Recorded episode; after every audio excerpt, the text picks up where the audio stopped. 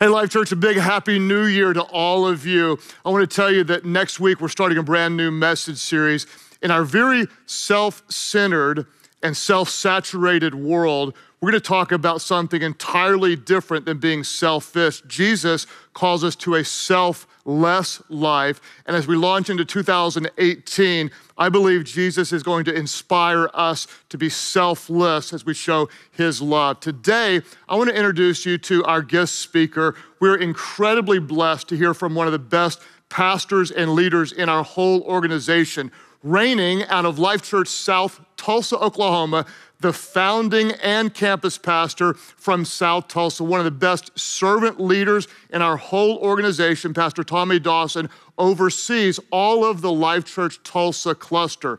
Big shout out to all of our Life Church Tulsa locations. You guys are amazing. You're all under amazing campus pastors, but Pastor Tommy, your influence in Tulsa is fantastic. Could you please help me welcome today, for the first time ever, teaching all Life Church locations, Pastor Tommy Dawson.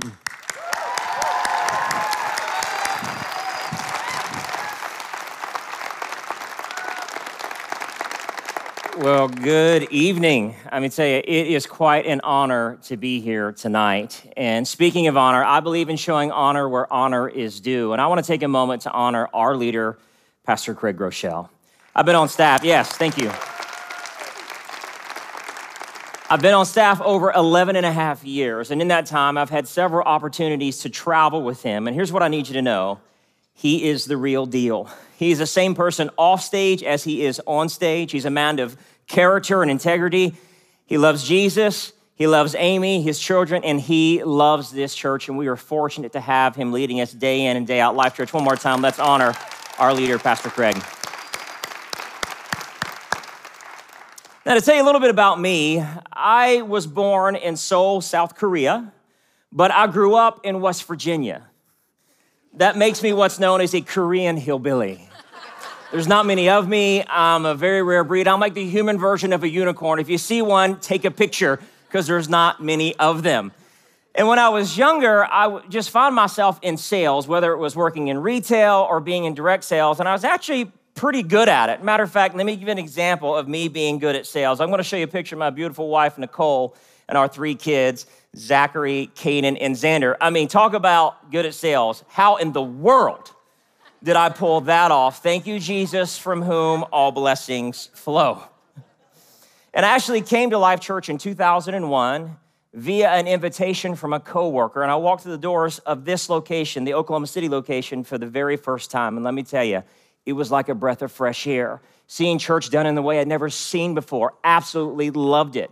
After a year, I moved to Baltimore, Maryland, which is where I met and married my wife, Nicole. But for years, we talked about how great would it be if we could be a part of something as amazing as Life Church. And in 2006, I had the opportunity to join the Life Church staff at our Fort Worth, Texas location.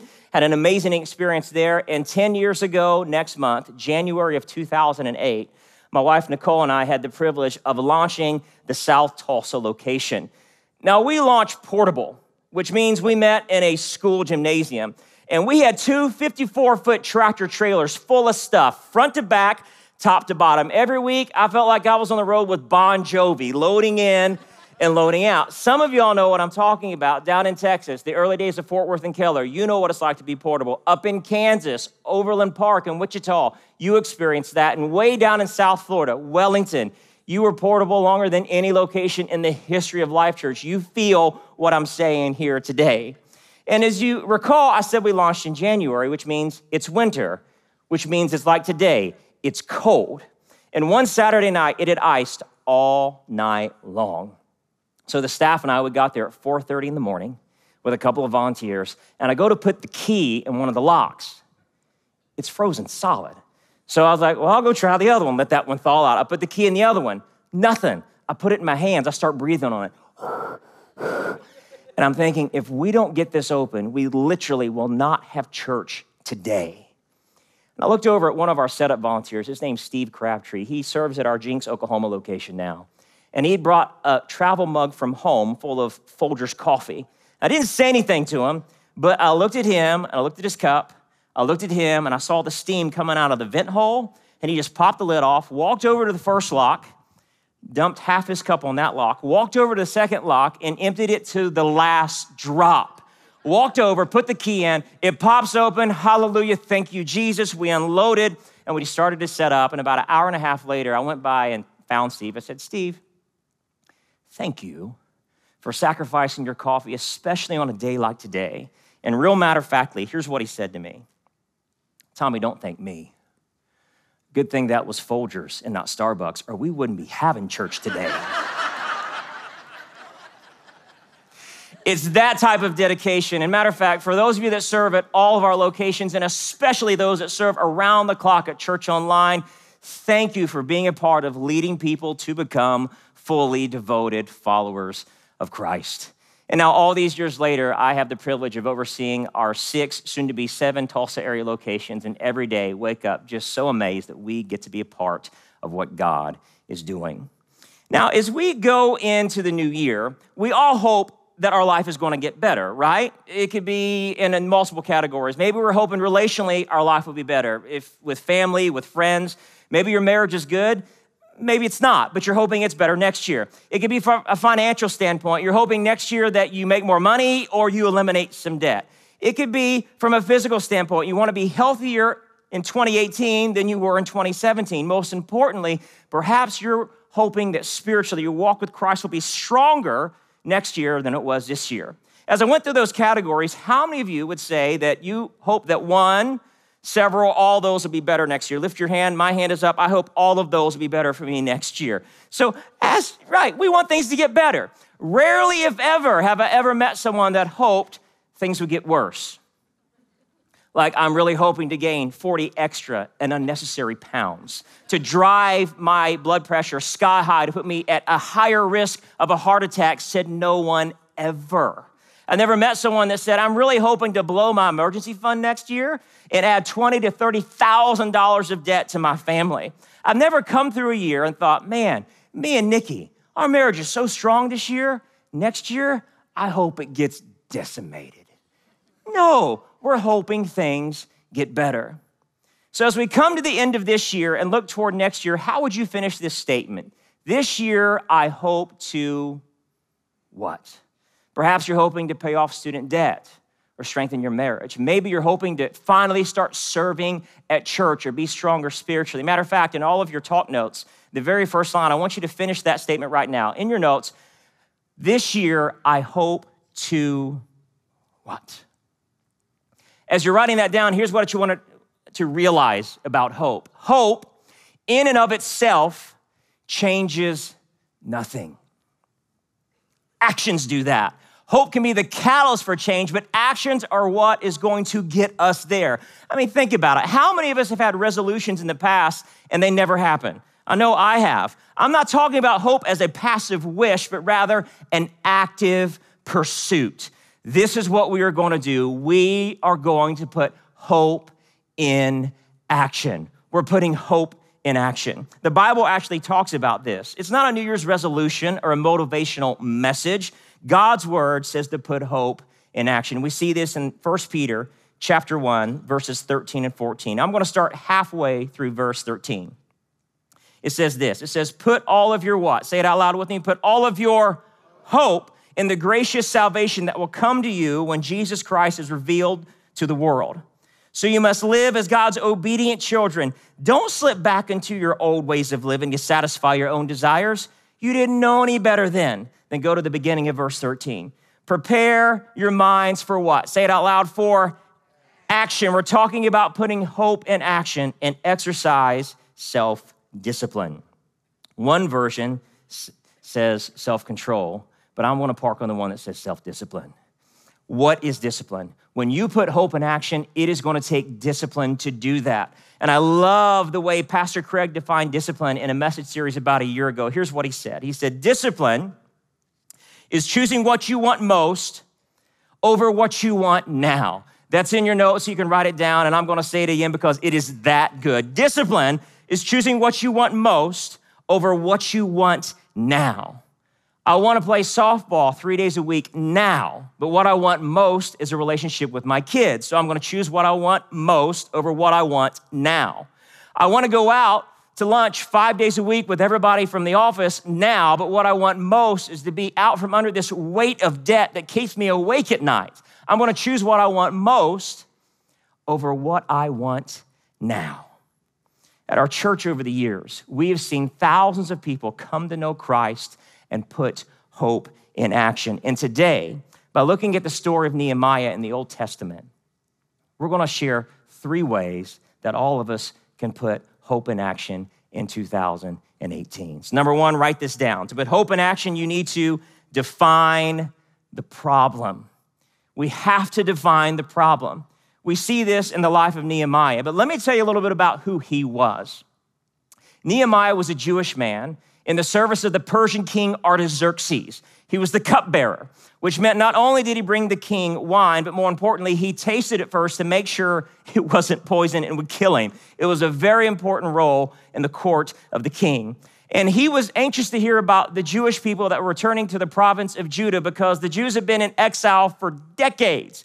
And when he had some friends show up, he defined the problem in chapter 1, verse 3. This is what it says They said to me, Things are not going well for those who return to the province of Judah.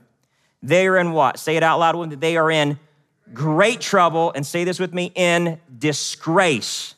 The wall of Jerusalem has been torn down, and the gates have been destroyed by fire.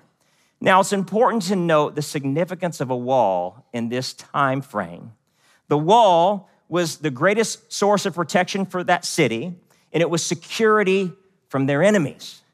The people that were living there, because there was no wall, they were vulnerable and at risk because their enemy could come in and attack them anytime they wanted to. You see, Nehemiah didn't just hope things would get better, he defined the problem. Years ago, I had a problem. I had a lot, my wife will tell you, I've had lots of problems. but when I was younger, I had a problem with bitterness and unforgiveness. I'll get into that a little bit later. For you, you may be thinking about a problem you've had for a really long time. This was the case for Nehemiah. You see, the walls of Jerusalem had been broken down for nearly 150 years, and no one was rebuilding them. No doubt you've tried something for years and you've not been successful. As much as you don't want to admit it, perhaps your marriage isn't where it needs to be. For some of you, you never thought a substance would have so much control over your life. There's some of you in this room, you need to reach out for help with your depression. You got to define the problem. You, here's the deal you cannot defeat what you do not define. Call it out, make it clear this is the problem. Then one day, just like when I read in the book of Nehemiah, you turn the page and you read, we must rebuild the wall. From this point forward, things are going to be different because back on this page, it was a nation in disgrace. But on this new page, there's a man that stands up by faith to put hope in action. Who knows how long you've been stuck on this page, but God, by His power, He helps you to turn the page of your life. You turn the page and you realize, I need to pursue my spouse. You turn the page and you realize that you struggle with looking at inappropriate images and videos, and you can't stop. So you decide you're gonna put filters on every connected online device that you have. You turn the page and say, for the first time in my life, I'm gonna attend church on a regular basis and make it a priority for me. I'm gonna engage in God's word on a daily basis. This has gone on long enough. I'm on a new page now. God, by His power, helps me to turn the page of my life. You see, sometimes things can be so bad, painful, rocky, and unstable for so long that it becomes our new normal. We don't realize that we are in great trouble, in ruins, even in disgrace. The walls of our lives have been broken down, and we're vulnerable and at risk. And our spiritual enemy can come in at any time and attack us. But be encouraged. It's through our greatest and largest problems that we can show God the greatest glory. How do you put hope in action? Number one, you have to define the problem. Number two, write this down, you diligently seek God. Nehemiah did this in verse four of chapter one. He said, When I heard this, I sat down and wept. In fact, for days I mourned, fasted, and prayed to the God of heaven. You see, there's a reality of sadness here when you read this verse. To see how he sits down to cry and then he kneels to pray. The moment he defined the problem, Jerusalem is in great trouble and disgrace. What did he do? He diligently took it to the one that could help him. When you have a vision to do something in your life, you're going to need the God of heaven to help you. I experienced this in my life. Remember when I just told you that I struggled with bitterness and unforgiveness? Man, did I ever. I deserved to be bitter, and I held tightly to unforgiveness. You see, when I was a little boy, I was the victim of significant abuse at the hands of someone that had authority in my life. And it went on for years. That person never admitted that they did anything wrong. They never apologized, said they were sorry. It just went on for years. Then one day, I got saved. And I experienced what true forgiveness was. And I realized that I was in a prison, I was in the bondage of unforgiveness and bitterness. Because if Jesus could forgive me, oh my goodness, I need to be able to extend forgiveness to somebody else. So I diligently sought God. And in doing that, here's what I realized that forgiveness was giving up the hope of a better past. All this time when I was bitter, I was wishing the past was different, but that wasn't going to change. And I had to extend forgiveness, and I did that. And what I did is I experienced freedom. That person, it wasn't for them. Me choosing to forgive was for me because when you're bitter, when you're unforgiving, that emulates out of your character. That, that, that affects people around you. And through seeking God diligently, it changed how I thought. The motivations of my heart changed, so did my actions, and I was able to forgive. Maybe you've had a similar experience in your life. Maybe it's when you hold your firstborn baby girl for the first time and you think to yourself, I want to walk her down the aisle one day. Maybe it's when you get an eviction or a late notice and you say, Enough is enough. I refuse to allow this to happen again. You're determining that this is the problem. You're seeking God for His help and His power to make the changes in your life. We saw this begin to happen when Nehemiah starts to pray and fast after hearing the news that the walls of Jerusalem were down. We then saw how he spoke to the king to get permission to go rebuild the wall and how God gave him favor to do all of that. Now, it would have been easy for Nehemiah to think when he heard the news, that's terrible. And then even go on the Facebook and write a detailed post complaining about the walls being broken down and then going on with his life. I mean, he wasn't a mason or a builder. He was a professional drinker, literally. That's what he did, a job some of you want, but none of you should have ever. And just think how doubt would flood into his mind that he could not accomplish this great work. No doubt you can connect with that. Maybe you've thought, well, I could try again, but I'll fail again. I don't have what it takes. I'm not qualified to do this. That's why it is imperative that we diligently seek God because God does not always call the equipped. Hear me out, this is so important, but He always equips those that He calls. And the only way we know we are called is by diligently seeking Him.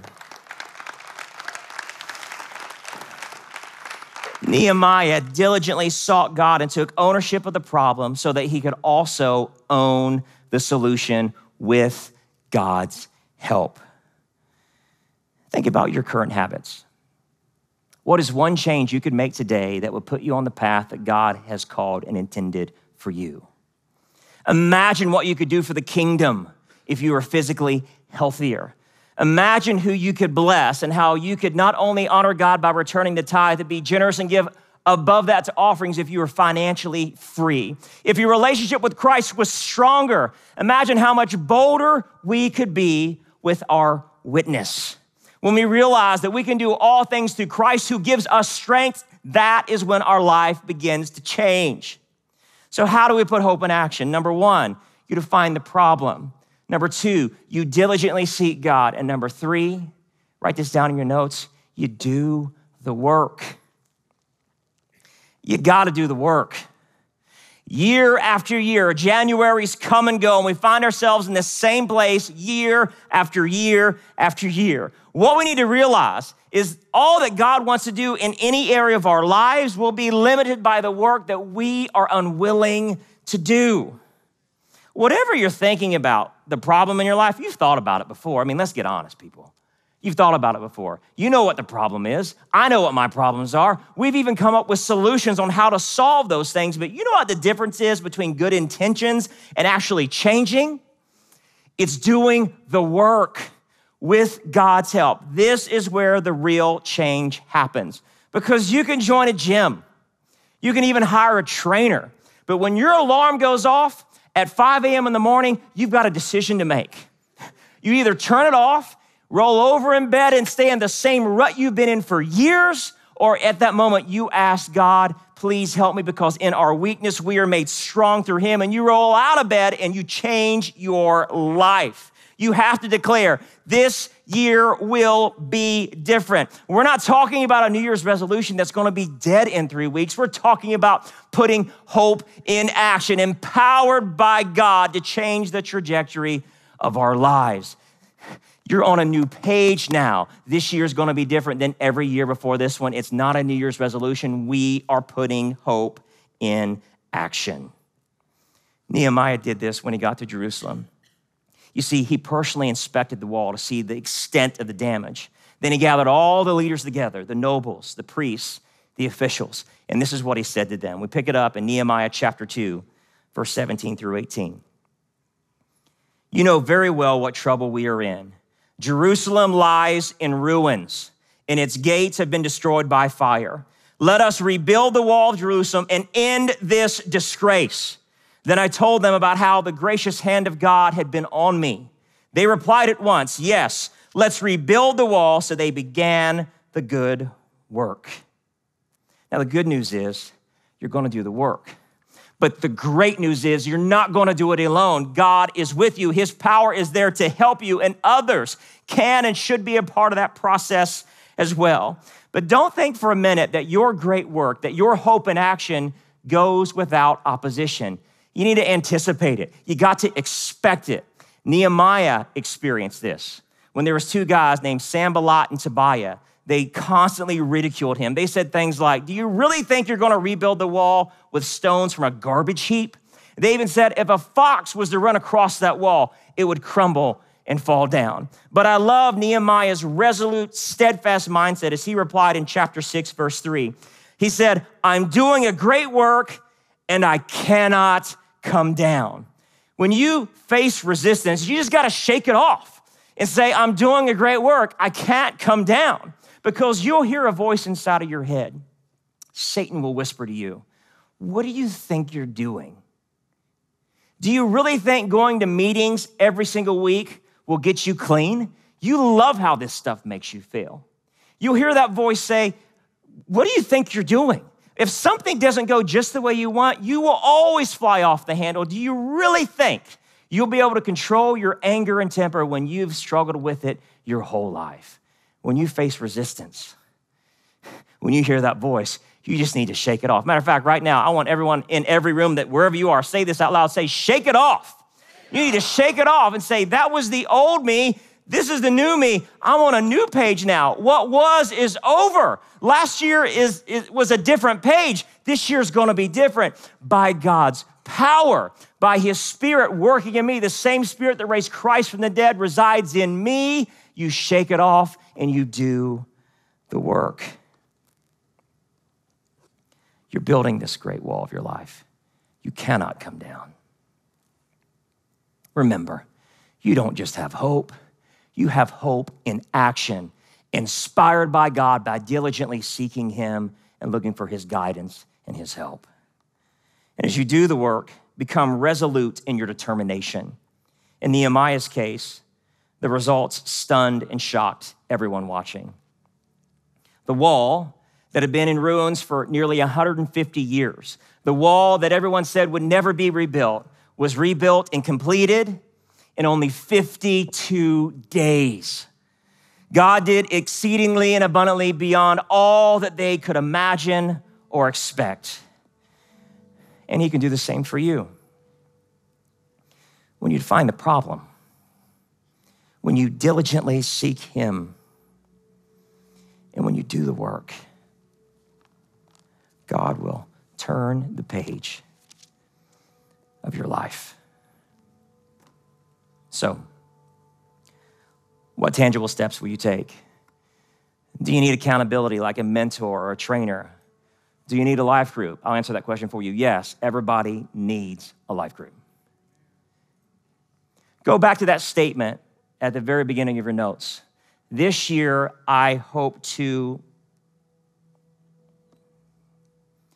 know that God and we as a church, we're to be here with you to help you put hope in action.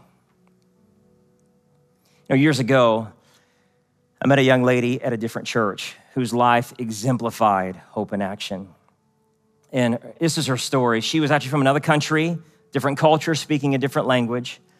She met a US serviceman in the Army. They fell in love, got married, had a couple of kids. When his duty in the service was done, they moved back to the States. And she, like so many other people that have moved to our great nation, was hoping and looking for the American dream. But what she experienced was more like the American nightmare.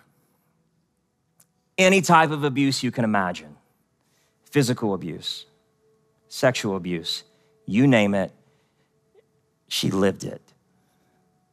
Until years later, she found herself out of that relationship. And here's the problem she defined I've got these two little kids with no one to help me support them.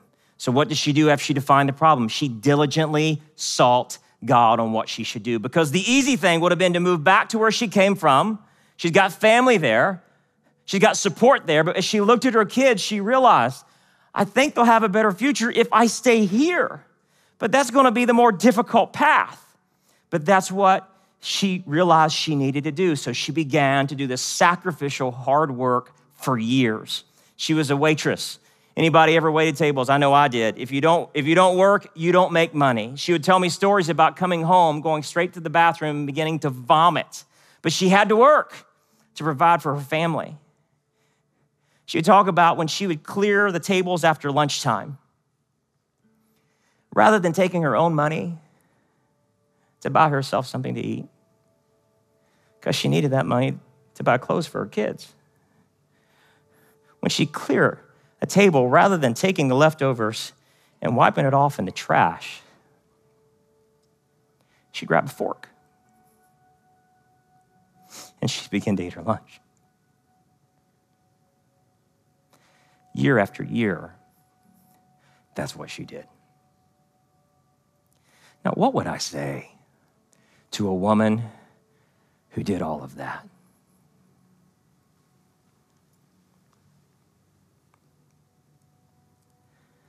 I'd say, thanks, Mom.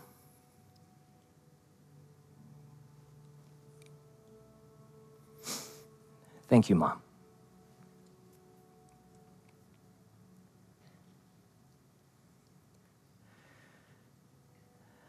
I'm not sure, but when I just said thank you to my mother, Imagine years from now, someone saying thank you to you.